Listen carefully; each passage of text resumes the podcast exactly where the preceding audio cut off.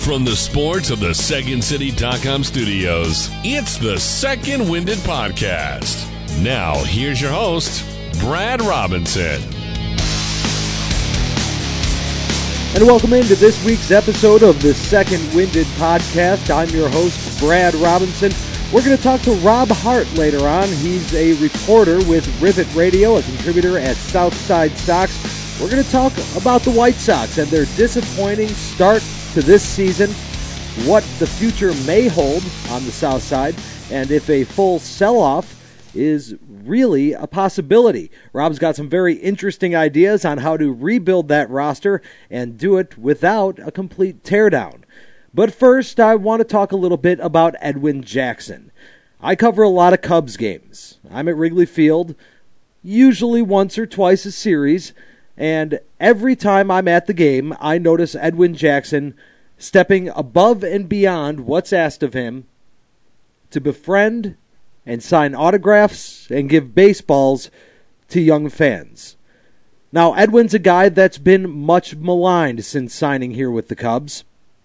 He's had two very disappointing seasons in the starting rotation, lost that job. He was signed to be a number three starter. And during those two seasons, he has dealt with constant boos, constant criticism, and unheard of attacks online. To me, his ability to step above those things and still engage with the very fan base that has been so harsh on him is really a testament to the character of Edwin Jackson. And this isn't just me seeing certain things happen or reporting on certain stories that I notice. It's just about everybody you talk to at Wrigley Field that has kind words to say about the man. If you're talking to people in the Cubs organization, you constantly hear words like great guy, very accommodating, one of the good ones. I had a conversation with Cubs pre and post game host Mark Grote before Monday's game. Grote is in his first season traveling with the team, and he gets a very inside look at who these guys are. And he had nothing but praise for Edwin Jackson as a person.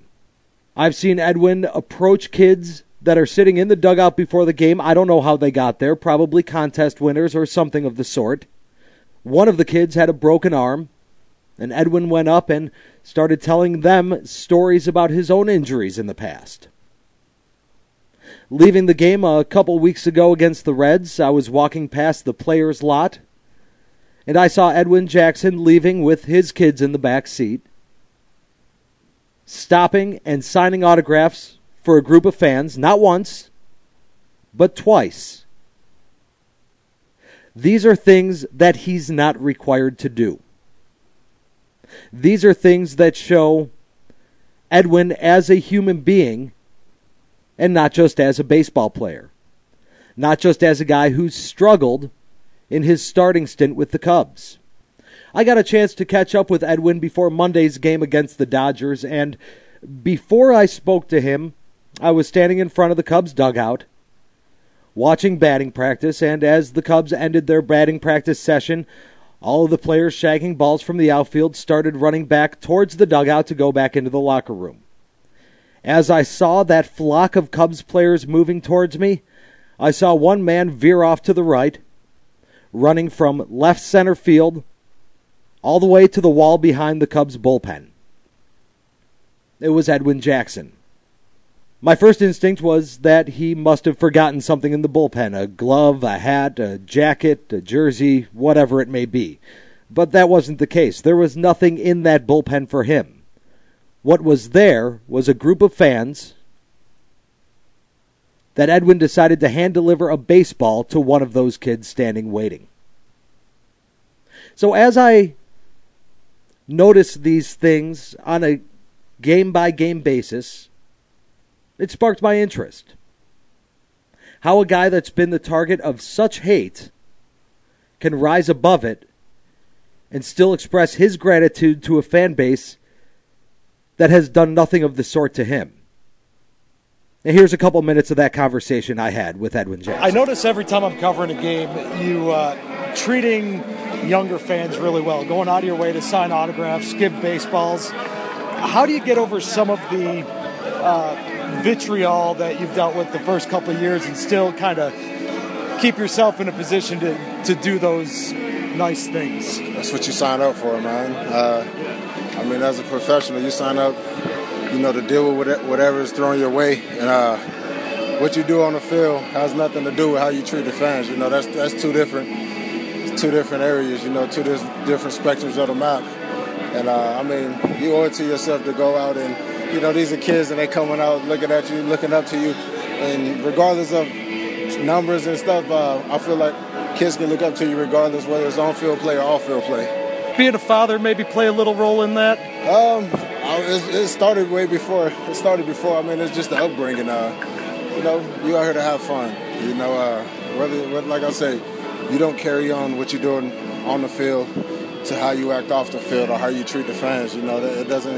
The fans aren't the reason that someone to go out there and have a bad game or have a good game. You know, uh, that's all on you. Um, what I do on the field, it has nothing to do with you know how I treat fans. You know.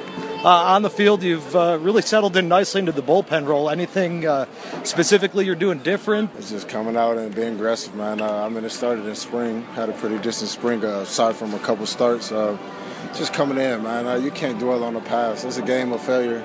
it's already a hard enough game, and if you come out worrying about what you did the previous years, you'll never be able to succeed in a game. you almost have to have a short-term memory and just be confident and, and be knowingly of what you can do and what you're capable of doing. Awesome, Edwin. Thank you very much. No man. problem, man. Take it easy. All right, let's bring in our guest for the week. You have heard him all over Chicago radio, WGN, FM News, WLS. He's now with Rivet Radio. He's also a contributor at Southside Sox. You can find him on Twitter at Rob Hart 1980. It's Rob Hart. Hey, Rob, how you doing? Doing well. How you doing? I'm good. Uh, since the last time we spoke, things have gone from bad to worse for the White Sox. This team just can't seem to get out of its own way. Yeah, this is uh, miles away from uh, where anyone thought this team would be going into the 2015 season. However, I will say the White Sox uh, do have some company in the misery department. Uh, simply because all of the other teams that seem to have won the offseason, the San Diego Padres, the Seattle Mariners, are all in dire straits. The Padres, which were far and away the off-season champs. They just fired Bud Black. So uh, the White Sox are a disappointment, and that's an understatement. But they are not alone in uh, in the misery department at the very least. Well, and Bud Black is known to be a, a, fairly good manager, something that we can't really say for Robin Ventura at this point in his career. But even though Ventura hasn't been good and the play on the field has been uh, sloppy and lackadaisical and all the things that you point to uh, as a lack of leadership, still, if you're talking about the difference between Robin Ventura and Joe Maddon, uh, that's not the difference between a team that's nine games under 500 and nine games over. The problems are far deeper than what Ventura is showing. Well, let's let's take a whole look at Robin Ventura's uh, tenure as the White Sox manager, and I want to start off by saying that I like Robin Ventura personally. He is a, a nice human being. He was always nice to me in my capacity as a reporter.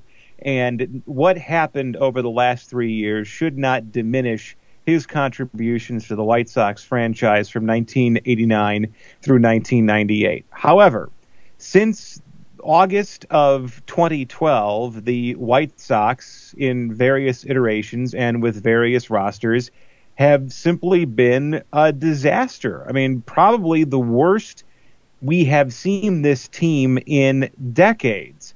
And we're re- approaching the point where there is a large enough sample size where you have to say it's probably time for a change. The team, for whatever reason, is simply not responding to his leadership, and it is getting worse.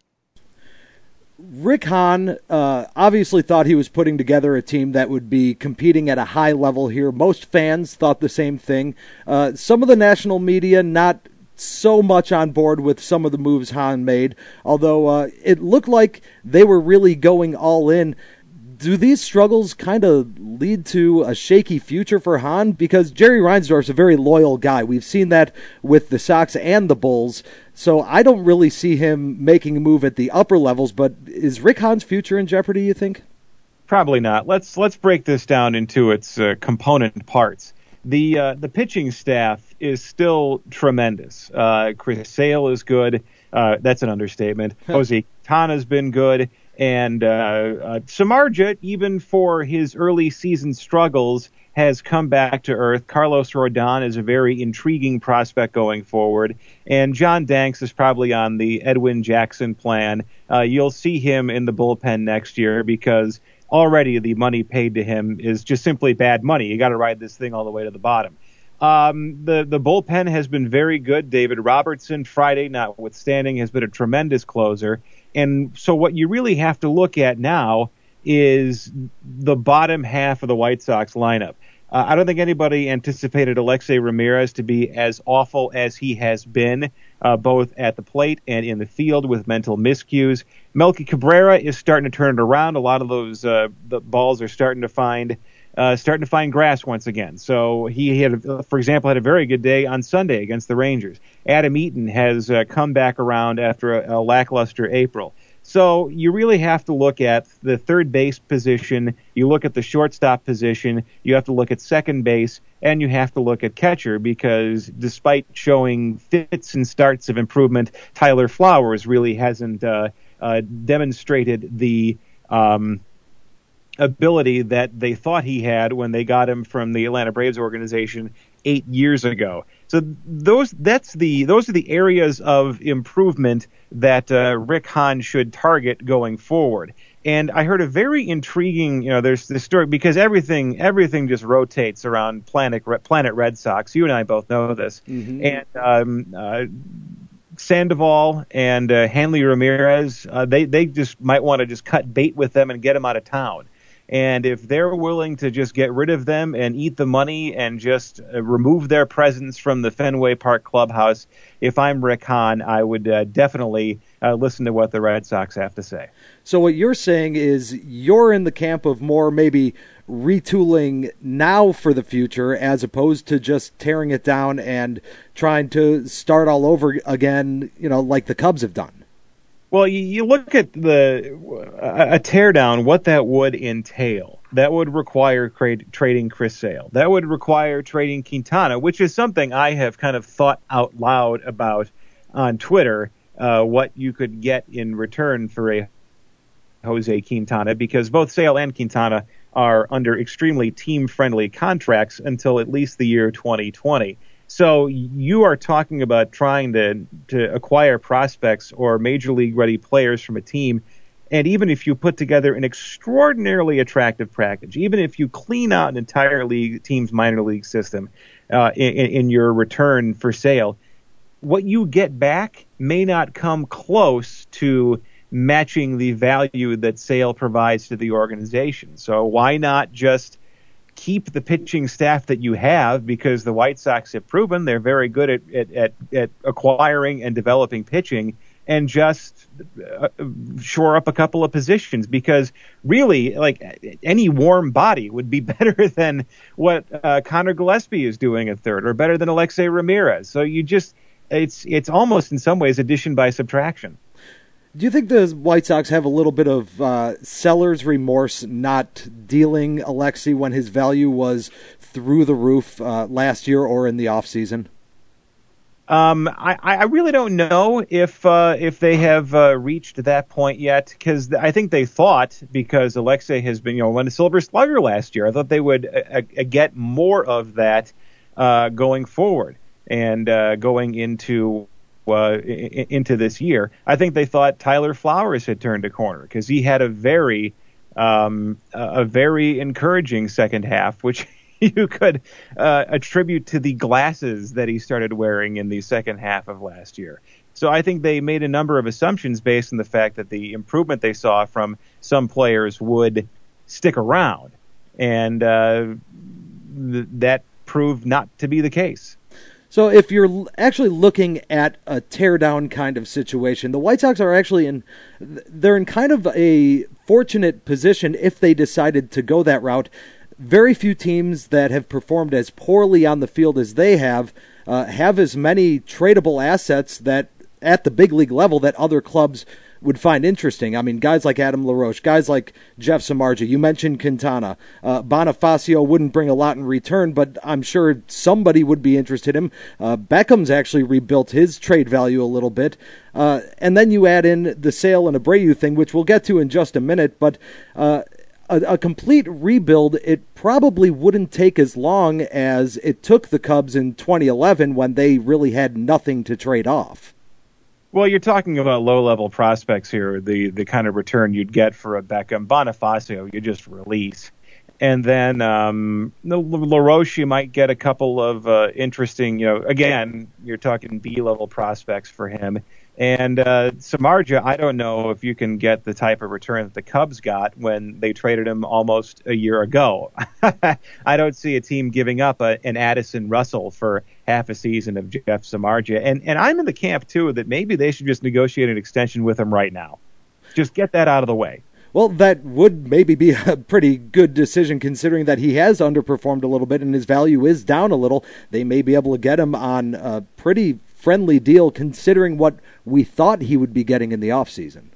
Yeah, I mean, again, perception being everything, you'll take a look at the, the numbers and find out that, especially over the last couple of starts, he's done a very good job.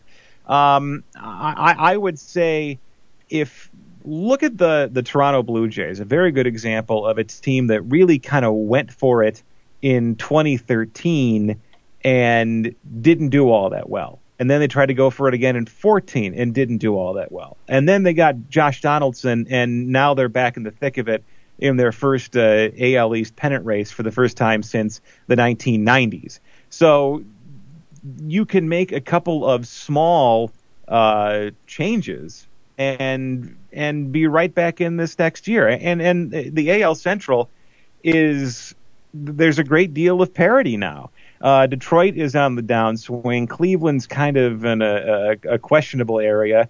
And then I think uh, Minnesota's arrival date has been uh, pushed up by a couple of years, and Kansas City has very good.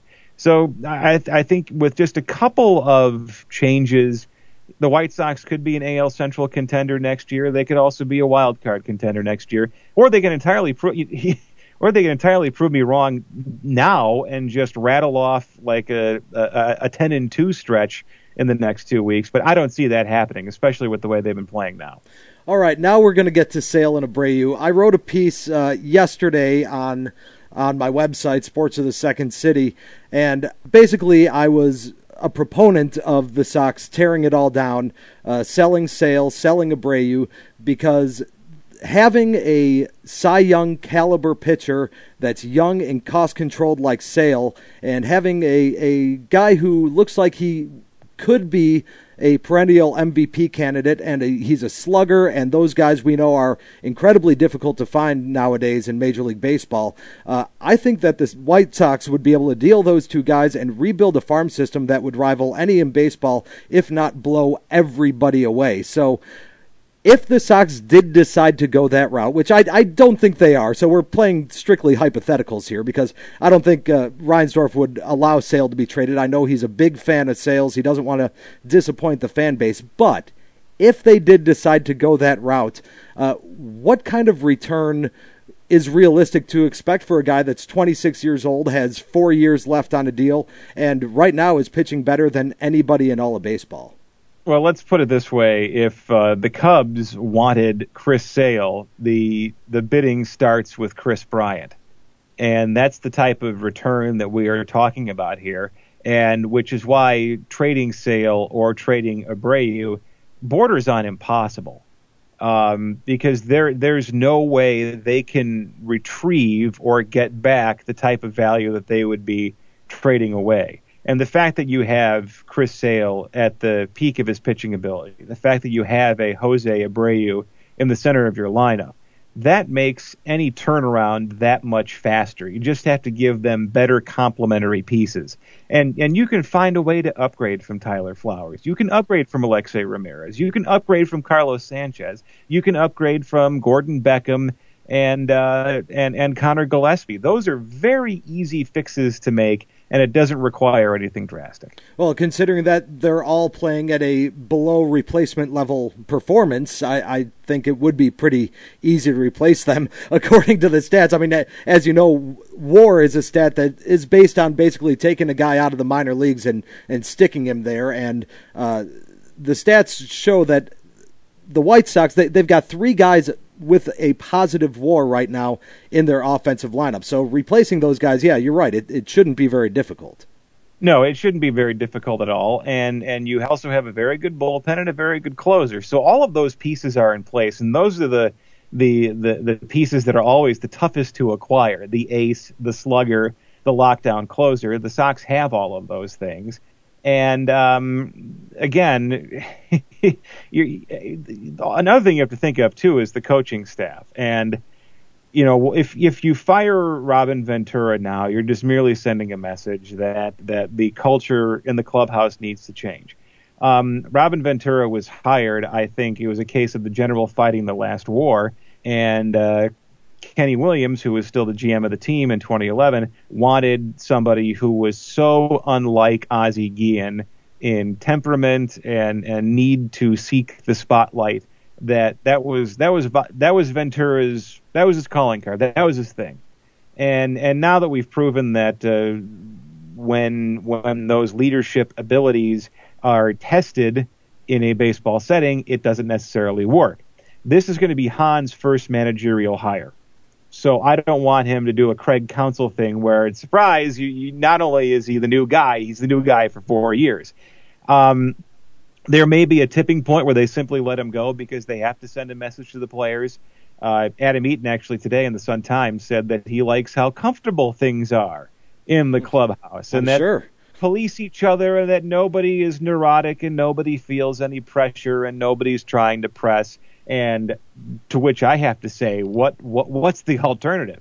Um, maybe you do have somebody who actually benches players for lackadaisical play. You have somebody who benches players for for making mistakes in the field, as opposed to just running them out there every day and hoping they play themselves out of it. Um, Bud Black being a free agent as a manager is intriguing to me. I don't know if he would fit inside the White Sox. I don't know if, if the White Sox would be uh, willing to reach that far outside of their orbit. Uh, it is an organization that tends to, as you said, value loyalty, and they, they find people that they like, they find people that make them comfortable, and then kind of keep them in the organization forever. So we'll see if if Rick Hahn can go up to Jerry Reinsdorf and say, look, this is not something we do but I believe in this guy and I think we should get him. Well, Bud Black, when I heard he was fired, that was my first instinct was he would look really good in a White Sox uniform. I know a lot of White Sox fans have for years and years clamored for uh, Ron Gardenhire, and uh, I know there's starting to get some upswell, and we talked about this last time you were on the show uh, about Ozzie Guillen coming back possibly. If you had your choice of those three, uh, where would you go? Everybody remembers the good things about Gardenhire and the good things about Ozzie Guillen, but if you kind of dig into the Minnesota Twin fan complaints about late model Ron Gardenhire, is that he was also somebody who kind of locked himself into a particular way of thinking and never worked his way out of it, which could explain the reason why he's uh, he's he's kind of sitting out this year.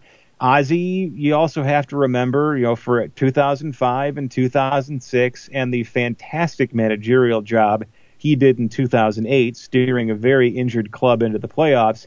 You have 2010, you have 2011, you have the soap opera, you have the kids, you have the in-house uh, palace intrigue, you have all of these things that people kind of forgot about as the Robin Ventura Sox foundered uh, but I would imagine, especially since we're coming up on the uh, 2005 World Series 10th anniversary celebrations, reunions in July, we're going to see a lot of Ozzie Guillen. We saw him at the Paul Konerko retirement ceremony a couple of weeks ago, and I would imagine that the fan fever pitch for Ozzie will be very loud. But you also have to remember that the way he left the organization Um, the bridge may be there may be blueprints to repair that bridge, but there hasn't been a budget. Uh, there are no invoices and no construction crews are on the way to repair that bridge. So it's going to take a little while longer, I think, from a front office standpoint before the team is actually comfortable in saying, "Want to come back and manage?" Because the way he went out was was not particularly pleasant. Rob, I call this the high fidelity syndrome. It's when you sit back and you wax poetic about the ex girlfriends and all the great times and how perfect they were, and then when you rekindle, you realize that it wasn't that great or that perfect, and you just had kind of selective memory. Right, that's exactly what happens. You you you uh, you sand out all of the rough edges, and that was the case with Ozzie Guillen. And I'm sure now that we're doing these World Series remembrances, the rose-colored glasses will be on. All right, he's Rob Hart. You could hear him on Rivet Radio. He's a contributor at SouthsideSox.com. Find him on Twitter at RobHart1980. Rob, thanks for uh, joining me this week. Great stuff as always. Thank you very much. All right, before we wrap it up for the week, I want to share some thoughts I have on the NHL deciding to go to three on three overtime play. Now, putting in gimmicks is nothing new for the NHL under Commissioner Gary Bettman. That's what the four on four at overtime is. That's what the shootout is. I personally, not a big fan of the shootout, and think a five minute four on four overtime is not indicative of the 60 minutes the teams play beforehand to get to that point. And then in a shootout, to lose on a fluke when you've laid it out on the line all night, to me, is not fair. The move to three on three is obviously an attempt to get more fan interest, to get more open ice, to get more scoring. But if Gary Bettman wants to get the NHL into more houses across the country and build a stronger fan base, he could start by putting games on network television or easily accessible cable television as opposed to the garbage contract they have now. And it wouldn't hurt to get rid of hockey in horrible markets that don't show up for the games like Phoenix and Miami. And that'll do it for this week's episode of the Second Winded Podcast. Special thanks to Rob Hart. You can find him on Rivet Radio or at Southside Sox. Also on Twitter at RobHart1980. We'll be back next week with a whole new episode. Until then, go to sportsofthesecondcity.com for writings on all of Chicago's professional sports teams. Thanks for listening. So long.